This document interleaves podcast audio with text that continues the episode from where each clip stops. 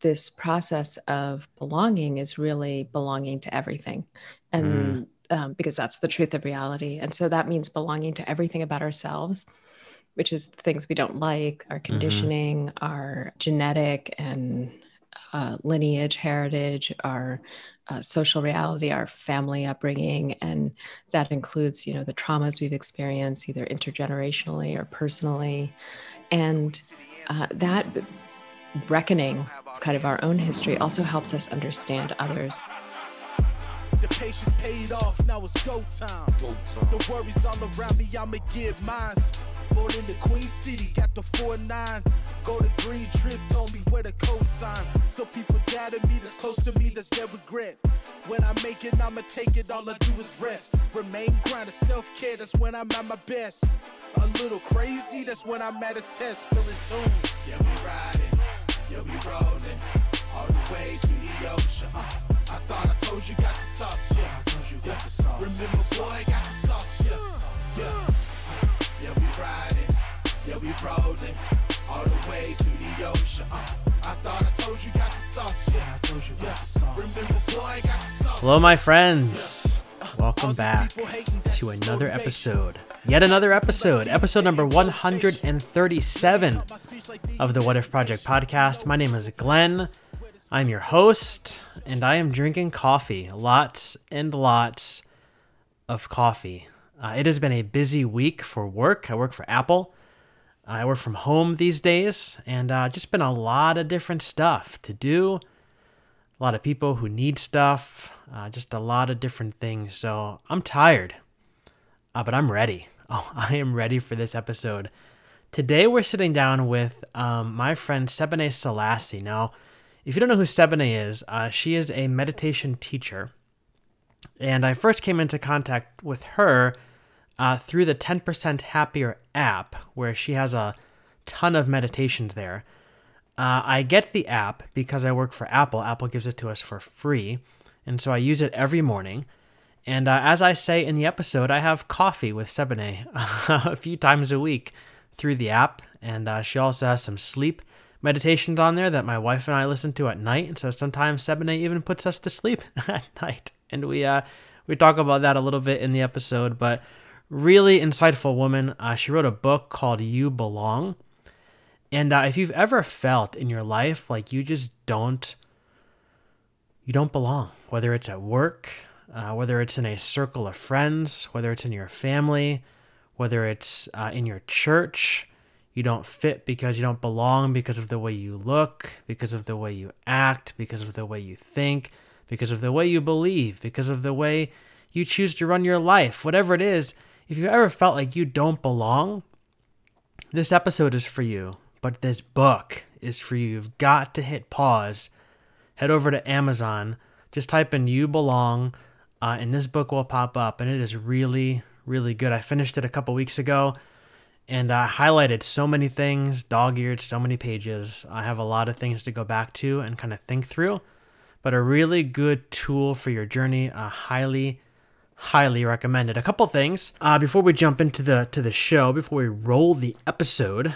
Uh, number one, Patreon, patreon.com slash what if project is a place where you can go to give to support the show financially. Uh, so if this has encouraged you, it's inspired you, it's pushed you forward in your faith, uh, that's a place where you can make a monthly contribution, anywhere from $3 a month up to $20 a month. Every tier gets its own reward. But if the monthly thing isn't your thing, totally get it. Uh, we have another option, buymeacoffee.com slash whatifproject. It's a place where you can make like a one-time contribution of sorts. So maybe you listen to this episode and you're like, man, that's good. I wish I could take Glenn out for coffee and talk to him about it. Uh, if it wasn't COVID and we lived closer together, we totally could do that. Uh, and maybe one day when COVID's over, we can do that if you live in my area. Uh, we can go out and get some coffee for sure. But in the meantime, Buy Me a Coffee lets you kind of make a one time contribution, anywhere from $5 up to whatever your heart desires. So if you want to buy me a latte for five bucks or a latte and a sandwich or whatever, uh, you can go there and make whatever contribution you would like. So buy me a coffee and Patreon. The links to those things will be in the show notes, along with the Heretic Shop, uh, which is a place to go and buy some t shirts, hoodies, hats, blankets, stickers, mugs, whatever you can imagine. It's there and it's awesome. And uh, we're making some new designs. I don't know why I said it like that, but whatever. I'm making some new designs uh, for the spring, uh, for the summer. I design all the stuff on there. Some people like it, some people don't. I don't really care. I, I, I make stuff that I kind of like and, and I would wear if I if I were to buy it. So I've bought some of my own stuff. Some people like stuff and they buy it too. So head over there, check it out. Uh, throw some What If Project merch on your back is another way to support the show as well.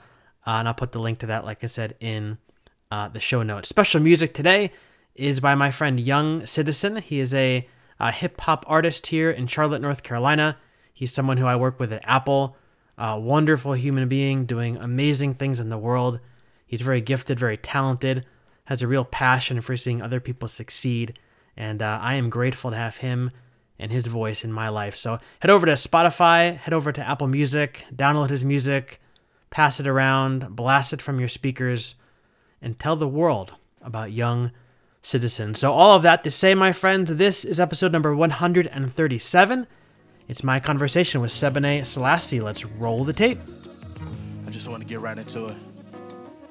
Yeah. Technology taking over the mind state. Conversation standing out, just called a bad case. Then they base it off a character, a bad trait. Ain't no way to take it back, cause now it's too late. It's so they say, it's our own fault. Your own decisions. Precisions took a void, not the right visions. Feeling so annoyed. No kids outside playing. They inside with the toys. Back in the day, I used to play into the street like song. Played up in the woods. Hey, everybody. Welcome back to the podcast. Today, we're sitting down with one of my new uh, favorite human beings. She's somebody who I get to have coffee with every morning uh, via the 10% Happier app.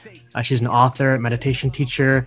Uh, Sebene Selassie, welcome to the podcast. Uh, it's an honor to talk with you. Oh, thank you, Glenn. It's an honor to be here. Thank you. So, uh, Sebene, before we jump into some topics uh, revolving around your book, maybe take a few minutes to tell us about yourself. Who are you? What do you do? Uh, the cover of your book says that you are a nerdy black immigrant tomboy Buddhist weirdo. So, talk to me about that. that kind of sums it up, huh?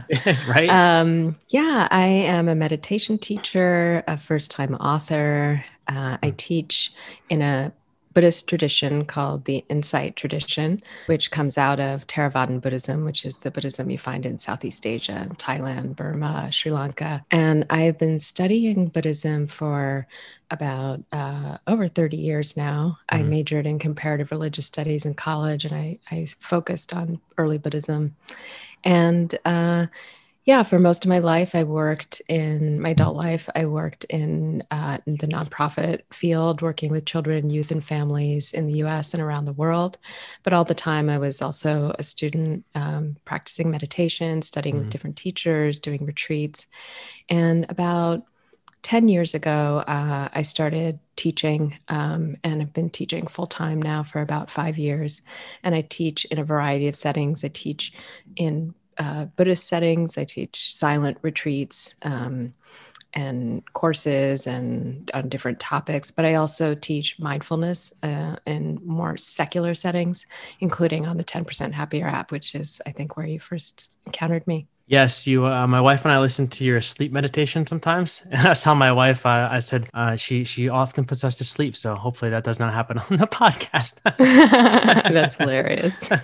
no, but you're. Uh, that's how I first came in contact with you, and it's cool. The ten percent happier app. I work for Apple, and so they give it to us for free, and oh, they great. often have the um they do like mindful minute challenges, and I know I think you've been part of those if I remember correctly in some of the past yeah. um, events. Mm-hmm. But yeah, I mean it's been really good, and I they gave it to us for free at the beginning of the pandemic, and uh, they're going to give it to us for a whole another year again. But it's something that I've really been trying to integrate into my daily life and really kind of develop a a practice. So I, I really appreciate the work that you you put into it. Yeah, well, it's kind of um, amazing. You know, this this year has been so hard, and there's been so much loss. Yeah, and some of the kind of learnings and maybe even opportunities of this challenge is how many more people have come to meditation. Now, as somebody who's studied, you said you studied the uh, comparative religions, I believe you said. Mm-hmm. Have you come across like the the overlap of Buddhism and Christianity? Because I mentioned before, I come from a Christian background. I went to um, Bible college, seminary, all the things. And I've been in this season of deconstructing where I'm kind of taking apart, asking a lot of questions, kind of looking deeper into what I believe and kind of why I believe it. But I've, in that process, I've come across a lot of Buddhist practices and I've come across like a lot of overlap. Is that something that you've studied at all? Uh, you know, I didn't study it that much uh, in in the program that I was in. There, okay. you could focus on either um, Christianity or uh, uh, comparative religious studies, which was mostly Hinduism and Buddhism uh, in my in my school. Okay, but. Uh, but just informally, I have, and you know, there are some Buddhist writers, including Thich Nhat Hanh, who's mm. a uh, Vietnamese master, Zen master, who's written about you know the teachings of Buddha and Jesus and their overlaps. And so I've come across it and, you know, have also just kind of connected to that idea of the perennial philosophy of all these ancient wisdom traditions and what they're pointing to, sure. which is you know really the truth of our interconnection and um, the path of wisdom and compassion as a way to it yeah that's really good so your book is called uh, you belong and subtitled a call for connection so before we jump into that maybe tell our listeners what the book is about and kind of who's your target audience? Like whose hands are you hoping this book falls into uh, Oh, yeah. So I'll, I'll start with that. I, I, really had two people in mind when I was writing the book, and hmm. uh, they're two people I know so that I could sort of keep my voice clear. And one is a person of color, uh, an immigrant young mm. woman, and the other is a white woman who I know who um, is also kind of in the millennial Gen X range. Mm. So I was always trying to keep my voice um, speaking to those two people to help them understand this issue of uh, identity and belonging, and how really reckoning with our feelings of not belonging, which show up as feelings of separation, of anxiety, you know, the um, the epidemic of loneliness mm-hmm. that predated a pandemic that has made it even worse yeah. you know the the high rates of suicide and depression and to really look at those as a crisis of belonging the mm. sense that we feel separate from ourselves. And that sense of separation uh, leads to feeling separate from others. So the subtitle being a call for connection. As I was reading your book, I was thinking back over my own life and just having been like having gone to Bible college and seminary. I remember feeling like, like even in those places, there was always like the in crowd, like the in group of students who seemed to really get it and seemed to really be you know, like the professor's little little disciples kind of thing. And I always like felt like I never belonged in that group. And I was thinking back like just over my time in school and how much how much energy I feel like I've I wasted on trying to belong. And just like your book really just felt like it cut off a lot of chains of like I was fighting for something and pushing for something that was already mine. Like I already did belong. And so much yes. energy was wasted on trying to grasp for something that I already had. Oh, for sure. I think that's, you know, that's really what the book is pointing to that we all belong, you know, whether we want to or not, we all belong to each other too. Yeah. yeah. And, you know, and also pointing to the fact that those people who you projected onto as feeling uh, belonging or having some sense of belonging, they probably also felt feelings of not belonging. Yeah. It, they just maybe weren't the same categories or themes or in the same spaces or ways that you did. Yeah, that's very true. So let me let me let's tackle a, a topic early on in your book that I think is going to hit home for everybody. Um, page 24, you talk about the the coronavirus, and you say the coronavirus has shown us how interconnected we are, which you said a little while ago, and also how unequal. And you say, my friend uh, Dara describes it like this The virus allowed us to experience that everyone is in the same ocean because we experience the same rough waters of potential illness simultaneously, but it also reveals that we don't have the same boat. So, talk to me a little bit more about this interconnected piece. Like, how has COVID in particular shown us that we are connected to each other? And also, like, why is that? Why is that such an important thing for us to realize in these times? Yeah, you know, uh, I I started writing this book and I finished um, the almost final draft before the coronavirus and oh. before oh. um, also last year's uh, and continued racial uprisings, mm. and uh, I got to add in. Um, comments and a few thoughts about how the themes of the book are so connected to both. Mm. And the pandemic, you know, has been this really incredible uh, moment, which I think is unprecedented, that mm. the entire world, you know, even my relatives in small towns in Eritrea and Ethiopia, is experiencing or understanding the same reality at the same time. Yeah. I don't think there's been anything ever like that. Mm. And and so that same kind of shared witnessing, if you know, not necessarily the same opinions about it, sure, but the same witnessing of what's happening um, is is really showing that interconnection. And you know, I go into the in the book um, to kind of talk about interconnection in many different ways. So there are the ways that um, are just re- reality, like the pandemic. Uh, there are also, um, you know, the scientific proof of our interconnection and the way science, particularly modern physics and contemporary physics, have shown that you know everything is absolutely tied together in this kind mm. of uh, mysterious fabric of being and and then i also talk about ancient wisdom traditions that have always spoken of this including the buddha dharma the teachings of the buddha which talk about non-separation or interconnection as the fundamental reality and and so you know whether we understand it clearly or not there's there are constant pointers to the truth of this interconnection. And and if, when we start paying attention to it we can really use that as um, as a guidepost and a, a tool for um, starting to understand our relationship to the truth of that interconnection. You talk about like about how um, this is new this is like a new kind of topic for me so i might get it wrong. You can correct me if i if i am wrong but like about how physics and things like that show us that like we have the same makeup as the rest of the universe, right? Like the like the atoms that make up our bodies are the same kind of atoms that make up the universe. And so there's that in and of itself connects us to everything around us. Yes, you know, so these these truths that um, when you kind of go down to the smallest, smallest, smallest particle, that there there is no way to separate it out. It's kind of a, a, a fabric of interconnection. And, you know, I had, I'd originally written some kind of um, a longer piece about science and physics and and some of it was true i mean it was it's it's things that i got from uh, science websites or from science books but um, not all of it has been you know validated and and kind of certified so i actually uh, gave that physics section to a physicist that I had met at a conference. Hmm. Uh, he's a, a world known physicist, Marcelo Gleiser. He's one of the foremost um, uh, physicists uh, in this country. He's at Dartmouth, and he um, he kind of corrected my physics, and I end that piece with a sentence from him hmm. about this. Um, so he kind of took out anything that is like suspect or you know kind of not agreed upon by most physics physicists mm. and only by string theorists and even with with that you know he took about a half took out about half of it it's still kind of mind-blowing mm. the, the truth of our reality as we understand it scientifically. And then, of course, spiritual traditions have been pointing to this for millennia and um, for for time immemorial, probably that there is a mystery and a truth to that fundamental interconnection, and and that's what the mystics and saints have have spoken about in in writing and songs and uh, and teachings uh, since humans have been alive.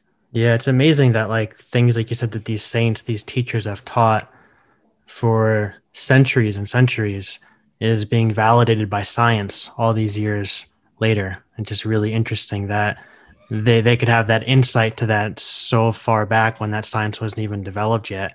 And now with all of our modern technology, we're able to validate it.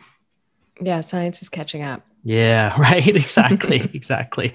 So uh, one of the pieces of the book that really uh, hit home for me. I think probably the the part that has really made me think the most is when you talk about how separation gives birth to uh, domination. Like in other words, if I see myself as disconnected uh, from someone who who I differ in regards to maybe politics, religion, life in general, it becomes easy for me to almost elevate, I guess, my opinion above theirs, see myself as dominant over them, and then kind of create this distance and disconnection between us. Am I understanding that correctly? Yes, perfectly. And, oh. you know, one of the kind of core themes of the book, and um, something I repeat throughout, is that although we are not separate, we are not the same. Yeah. Right. And the mm. kind of thesis of the book is um, centered around a, a, core teaching in, in Buddhism called the paradox of the two truths. Mm. And it speaks of the relative truth of, you know, our human body, our embodiment, our um, identities, our histories, our legacies, uh, including trauma, including the systems of oppression that we live within. Uh, but it also points to the absolute truth, and that's mm. the kind of the physics and um, mystery truth that uh, we are interconnected, we are not separate. Uh, fundamentally, we're just vibrating energy mm. Uh, that has been connected since the origin of time itself. Um, and what I love about this teaching is that they're both true. It's it's called the paradox of the two truths because both of these things are true. Mm. And to me, that helps set the the kind of tone and and the ground for uh, stepping onto this path of belonging because we we sort of sometimes lean into one truth or the other depending on what we're navigating or even comp- depending on what our social position is.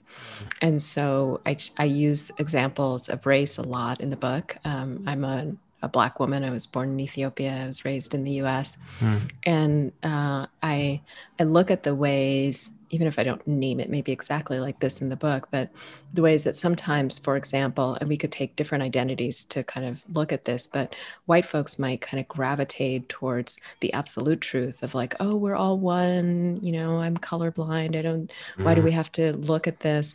And then folks of color might gravitate towards the relative truth, mm. you know, sort of navigating their identities and getting mired in that and losing that sense of interconnection.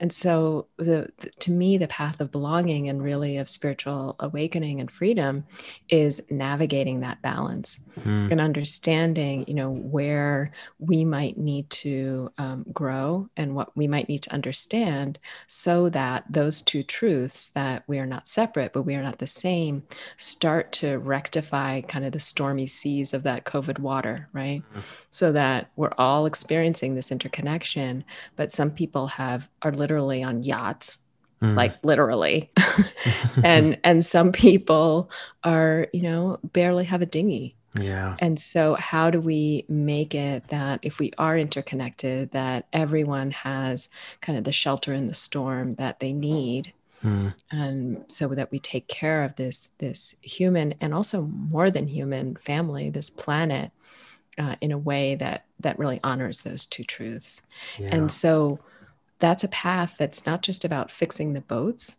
It's also starting to recognize how you know what kind of boats we're building yeah. kind of keep keep going with this metaphor and right. you know who we're kicking off our boat because we mm. don't want to look at it. We don't want to see it. You know how we're constantly trying to just navigate towards calm waters for our our boat and our you know cotillion or what is it called? Like a um, kind of congregation yes, of boats, right? Uh, rather than um, really starting to look at like the collective and and uh, there's a story from Thich Nhat Hanh actually uh, about the um, the wave of Vietnamese immigrants, you know, called the boat people who came over uh, from Vietnam uh, as refugees in the 80s, and he he I think it's a poem where he describes how you know if there's just one person on a boat in a stormy situation who can stay calm the the likelihood of everyone surviving is so, is that much greater mm. um, and so we start to really look at how we are in our own boats and you know i'll drop this metaphor at some point um, keep going it, how, it works. But you know how how how we behave and um, what we're not looking at.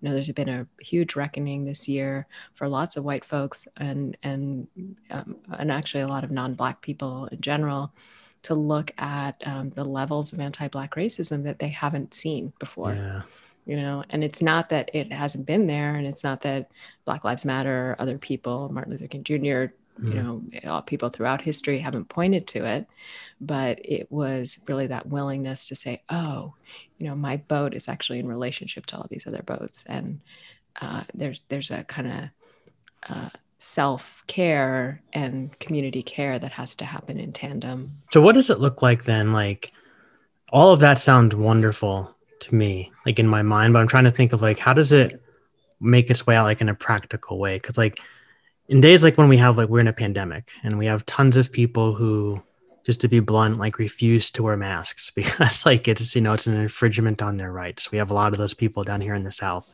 Um, we have days you know where insurrection is in the news headlines with you know things like racism and stuff like that we have people just people just disagreeing about you know politics and what's right and what's wrong. And like how, how do we not like how, how do we as a whole like not be separate? Like how do we not have a mentality of domination against other mentalities that really seem sometimes so oppressive and so like inhumane? Like how do we not disconnect from those things but like how do we come together as one? Like what is a practical way that this that this looks like yeah one of the things i um, start uh, talking about early in the book is really understanding uh, others and um, and in in the process of understanding ourselves understanding others mm. and so uh, this this process of belonging is really belonging to everything and mm um, because that's the truth of reality. And so that means belonging to everything about ourselves, which is the things we don't like, our mm-hmm. conditioning, mm-hmm. our um, our uh, genetic and uh, lineage, heritage, our uh, social reality, our family upbringing, and that includes, you know, the traumas we've experienced either intergenerationally or personally, and uh, that reckoning kind of our own history also helps us understand others. And I mm. use, we were talking it um, before we started recording about the inauguration and how all these uh, former presidents were together and George Bush was there. And I use him as an example in the book of someone who had, I had to learn to understand. And um, it was, I was uh, practicing uh, this practice of loving kindness or metta meditation uh, in relationship to George Bush because I had so many issues with him. This was mm. the time of the uh, K- Katrina hurricane, Katrina, and um, the uh, war in Iraq, and you know a lot of political disagreement with him uh, in in my mind. And what I did is started to imagine what it was like to be George Bush, mm. um, so that I could send him loving kindness mm. and uh, in that practice, I was imagining what it was like to really be George Bush, which means I was imagining how his childhood was, um, what his upbringing was like. So, not switching places with him now with mm-hmm. the understanding and conditioning I have, but really understanding what would it mean to have lived his life. Mm. And when I did that practice, I did it for weeks every morning for about 20 minutes. Uh, at one point it came to me as an insight, you know, a real understanding that, oh, I would be George Bush. Yeah. And to think otherwise is just arrogance. Mm. It's just domination. Mm. It's it's sort of taking my perspective, which of course I think is right, and and projecting it on him as if he should have the same understanding. But if I can really, really step in someone else's shoes, I can see that they are living the outcome of their reality, which includes all of their genetic history, their epigenetic, which is you know not just the physical things that we inherit, but it's been shown through science now that we actually inherit emotions and attitudes and traumas and behaviors. We also inherit resilience and capacities. And all of that is passed down into the reality you're born into. And then you're conditioned by the reality around you. Mm. And so when we meet someone that we're kind of in opposition with, uh, really seeing that and and being able to see clearly what's happening rather than uh, projecting all of our emotions and wants on it. And so I could look at you know this uh, horrendous um, uh, attack on the Capitol a couple of weeks ago and be in uh, direct opposition to what was happening know, it's not that we then just acquiesce to anything that is uh, oppressive or violent, mm-hmm. um, but I can also start to see the people there more clearly. And what I saw was a lot of really confused, um, really uh, upset and deluded people. I saw a lot of addiction. Mm-hmm. You know, there were um, numerous people who were drunk and high Uh, and that was pointed out by some reporters, even who followed up with some of the people who were there. And one was uh, actively drinking the, through the whole um, interview over Skype with this reporter, you know. And so the the levels of intergenerational trauma and personal trauma and and hurt and pain that allowed these people to do this kind of really senseless and and and and um, uh, horrendous action, we, we start to be able to put it to to context rather than just coming in with a dominating superior attitude like well that is wrong and i know it's wrong and you're wrong for doing it. That's true. Yeah, right, right. and we can also bring a deeper understanding to it. So the goal then isn't to be isn't to be right isn't to prove my point but to pursue understanding and to pursue the context i guess of what brought the other person to be where they are. Because i guess if i can look at myself and realize that i came to be the way that i am with my set of beliefs my set of understandings because of the life that i've lived history that i have the genetics that i have the family i was brought up in all these different things if that's true for me then it must be true for the other person as well. And i guess that's where you can find commonality and connection. Yes Yes. Yeah, exactly. Okay. Making sure I'm grasping, picking up what you're putting down. Yeah. Beautiful. and, and I guess too, like, cause I guess, I guess my, my, my concern was, I guess in, in reading and I was trying to wrestle with is like, and you just said this is, this isn't the case that pursuing understanding doesn't squash my voice to speak against things that are oppressive. I think that a lot of times we talk so much about unity, the importance of being in harmony, and I 100% agree but that doesn't mean that we are silent against things that are are wrong yeah and you know and i would actually um, question whether uh, uh, un- unity is a given right mm-hmm. we we are not separate yeah, and so right. kind of interrogate what people actually mean by unity mm. and i don't know if harmony is the goal mm. um, or let's say if harmony is um, uh, if we have a clear a, a clear understanding of what harmony means, it, it's sort of like with unity. Yeah. Um, because there there seems to be uh, people's own discomfort with discomfort, mm. kind of being part of the issue because uh, spaces that have been really transformative and generative uh, I work in a lot of multiracial spaces, bringing together people of color and white people to actually uh, explore some of these issues. And I wouldn't call those spaces harmonious mm. all the time, yeah, right? Yeah. And there's a certain amount of disruption that's actually necessary. Mm. Um, you know, so we sort of look at uh, even the civil rights movement in this country as something that was peaceful, and it was nonviolent was used as a tactic, but it was not peaceful. There was a lot of disruption caused by people showing up into, you know, spaces where they were officially not allowed, legally not allowed. Right. Right. There's a lot of disruption um, in blocking traffic or uh, disrupting the transportation system. And so, yeah, so just to, um, not that we need to abandon ideas of unity or harmony, but really think about like, what are we talking about when we say those words? Are we just um, using them to kind of, uh, have an idea of like something that feels comfortable for us mm. and you know the the book goes through these kind of five steps um, that are you know a little bit they're constructs so that you know it's not like it's exactly sequential in our lives we're sort of mm. exploring mm. all five all the time but they're ground yourself um, uh, know yourself love yourself connect yourself and be yourself mm.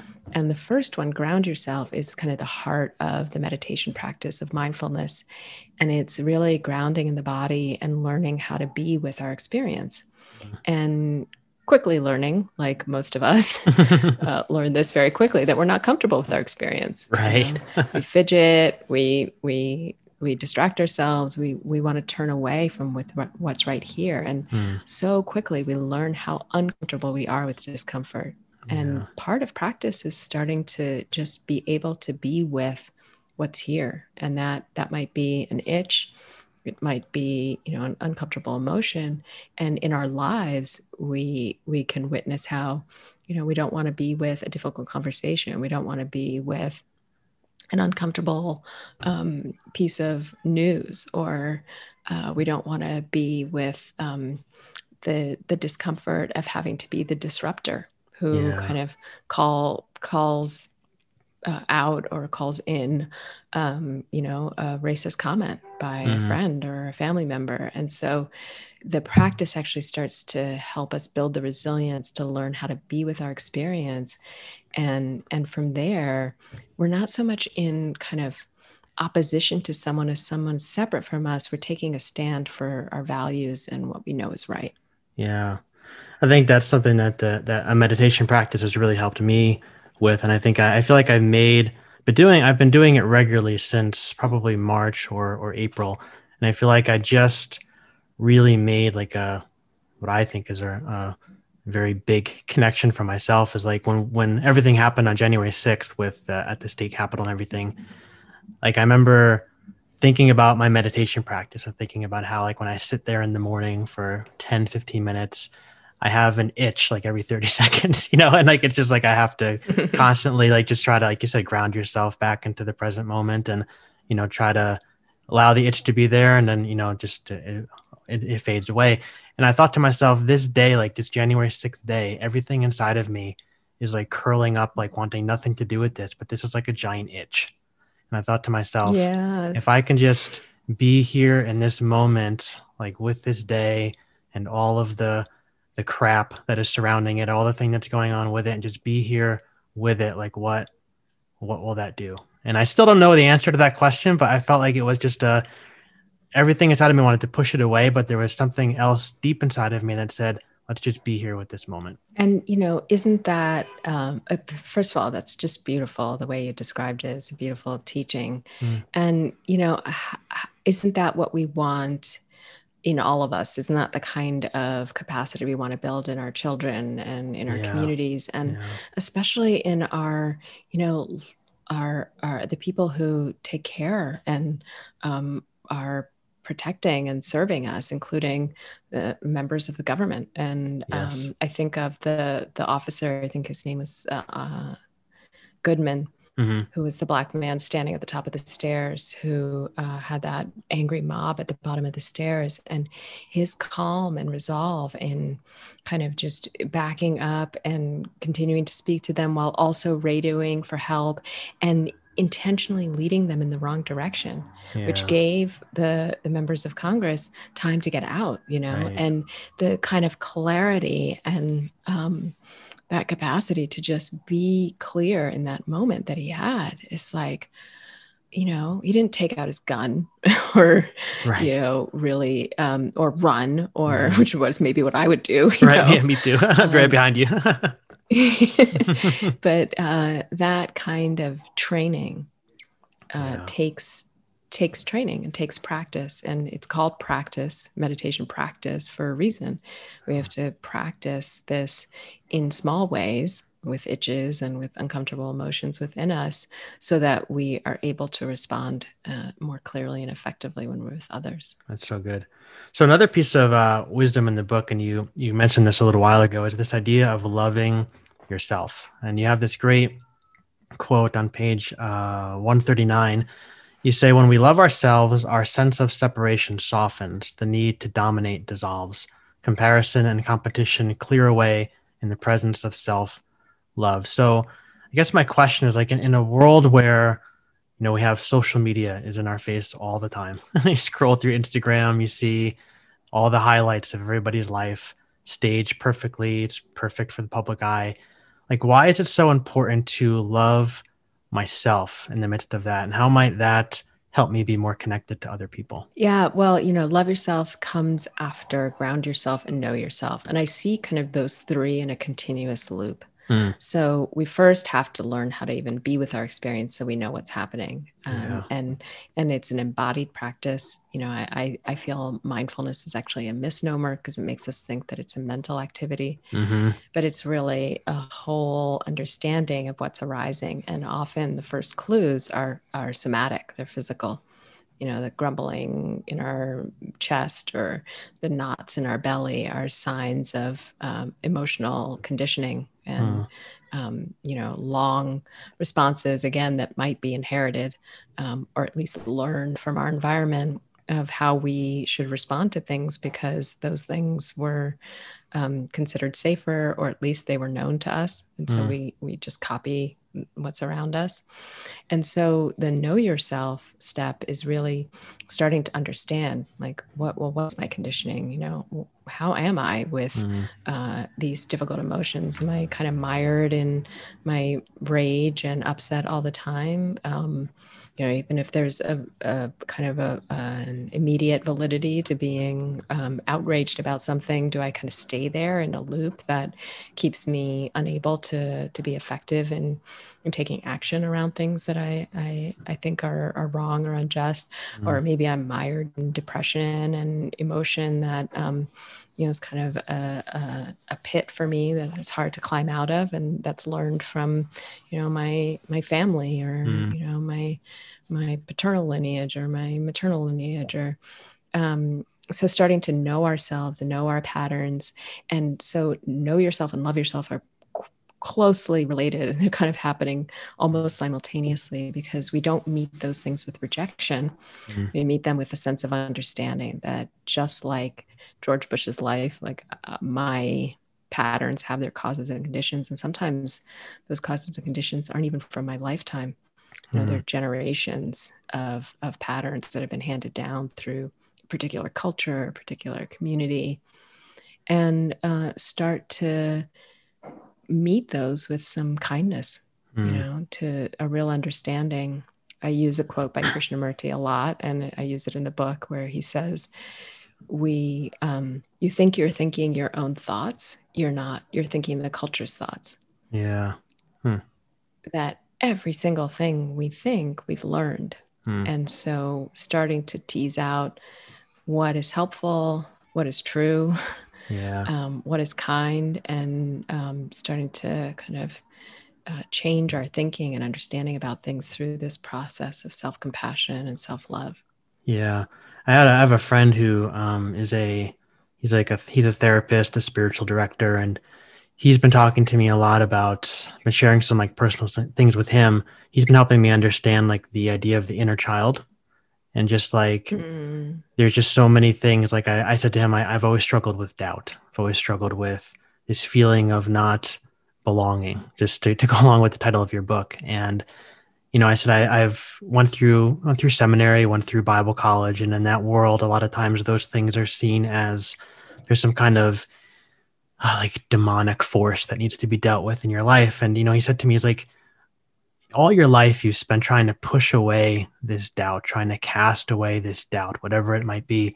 He said, What if you just allowed yourself to be with it and recognize that every time you feel that doubt inside, there's like a smaller version of yourself that is crying out for some kind of help. And instead of trying to push it away, what if you invited that small version of yourself like you would for your daughter? Like I have a three year old daughter, you would invite her on your knee and you would ask her what she's feeling ask her why she's feeling that way, and then speak the truth to her. He's like, what if you tried doing that? And I feel like what you're talking about now, this idea of loving yourself, like that's a practice I've been trying to implement into my life is every time I feel that doubt, every time I feel that sense of I can't do this, I don't belong here, I shouldn't be here, recognizing that that's that little person inside of me asking for help and then trying to honor that in myself. That's so beautiful. Yeah, I was um, reflecting the other day on when one of my nephews was younger, but not that young. He was probably 11 or 12. Hmm. And he was really into baking at the time. And he was having um, he was kind of challenged with uh, a, a, baking project and i think there was maybe a lot of like measuring and math involved mm. and and he got so upset with himself and he started uh, my my sister-in-law told me later just telling himself he was kind of banging himself on the head and being like i'm so stupid i'm so stupid mm. i'm so stupid and hearing those words yeah. like oh, my heart was just in so much pain mm. that he would say that to himself. But what I realized that we say that to ourselves all the time. Yes. Yeah. You know? Yeah. And and internally, and you know, maybe we we put it into words that um, sound less harsh so that our subconscious will accept them. And um, but you know we speak to ourselves in ways that we would never want a child to speak to themselves or you know someone that we love to speak to themselves. And so starting to really pay attention to that. And you, you described you know such a beautiful process of actually starting to to nurture um, some care around that. Yeah almost like trying to reparent your inner child in a way i guess definitely. yeah, yeah, yeah. yeah so um we're just we're, we're nearing the end of our time but i have one more question for you. Um sure. you have the ear of people who are, are listening into in various places of the world. We have some people in australia uh, norway canada spain. Everybody's feeling something different but like you said we're all kind of experiencing similar things with the pandemic and coming out of 2020 was a very interesting year for a lot of people. But for people who feel like they they don't belong people who feel like they're they're struggling maybe with coming out of like depression and anxiety and different things like that. What do you want to leave those listeners with today? What would you say to them? Belonging is truth. Hmm. so as we've described um, through these uh, spiritual understandings but also through scientific understandings that is the truth of, of our reality. And so our our challenge really is to find practices and communities and ways to practice this truth in our own lives mm. so that we unlearn the conditioning of the culture which is uh, driving us towards more separation um, competition domination and you know we're mired in these systems of oppression and we can internalize them and often even inflict them unconsciously or unknowingly. But that's not all of who we are because our truth is this belonging. And so finding um, those wise and compassionate and sometimes compassion can be fierce yeah. you know ways to keep reminding ourselves. So i really uh, pay attention to what i'm taking in in mm. terms mm. of media, in terms of social media and content, and um, really, uh, you know, start also maybe then to question um, without punishment, like habits or ways, um, including people, yeah. that uh, kind of go against this truth and go against my aspiration to have more of a sense of belonging. Hmm, that's really helpful. So where can people connect with you? Oh yeah, I, I my website, sebeneselassie.com. And uh, you can sign up for a newsletter that I send a couple times a month. Hmm.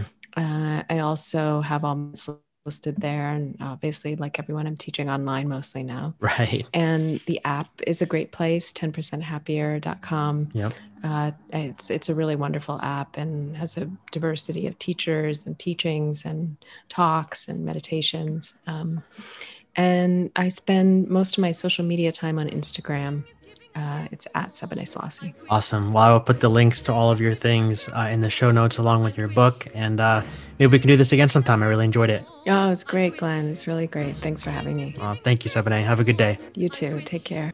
Wish I had a mansion. Wish I was dressed something fancy. Uh, wish I own a pot on so go with the rainbow by the Tom Clancy. Uh, wishing I had no debt. Maybe then I can't flex. Going here to run, I'ma check. Wish I had no Uncle Sam, I was beating on my chest. Wishing for my people. Uh, wish I had more better leaders. Have enough to make our own land. Name our own beach and we bring our own sand. Where we live is so bland. So much we're high on demand. Tiptoe around doing high lows. Feel like James Brown, love we going here to dance. Let me talk. At the end of the day, we know who's at a fault. We got our hands up, ready for a box. Undisputed got their own lock. Champion. Go ahead, call the ambulance. So we said our own ambience. Dub TTG, train to go. Let's talk, no rambling. Wishing I had something foreign. Wishing I had something foreign. Knowing that I can afford it. Knowing that I can afford it. It's real love, it's real love. But I just ignore it. It's all love, it's all love. But I just ignore it. Wishing I had something foreign. Wishing I had something foreign knowing that I can afford it, knowing that I can afford it. It's real love, it's real love, but I just ignore it. It's all love, Let's it's go. all love, but I just ignore yeah. it. Wish I had red bottoms on my feet, everything falls on me. Then I start clicking my heels to the ride, did this beat neat. Ever wanna follow my speed? Let's close those more keys. Hey. Carolina Rose on freeze. Hey. Wishing I could fly to the keys. Hey. That will be more free. Something in my mind hit the dough. Put on my fresh fit. Uh. Turn Sir Charles, let's go. We about to go and get it. Uh. Let me talk. At the end of the day, we know who's at the fault. We got our hands up, ready for a box. Undisputed got the own lot. Champions. Wishing I had something foreign. Wishing I had something foreign. Knowing that I can afford it, knowing that I can afford it. It's real love, it's real love, but I just ignore it. It's all love, it's all love, but I just ignore it wishing I had something foreign, wishing I had something foreign. Knowing that I can afford it, knowing that I can afford it. It's real love, it's real love, but I just ignore it. It's all love, it's all love, but I just ignore it. I wish. I wish.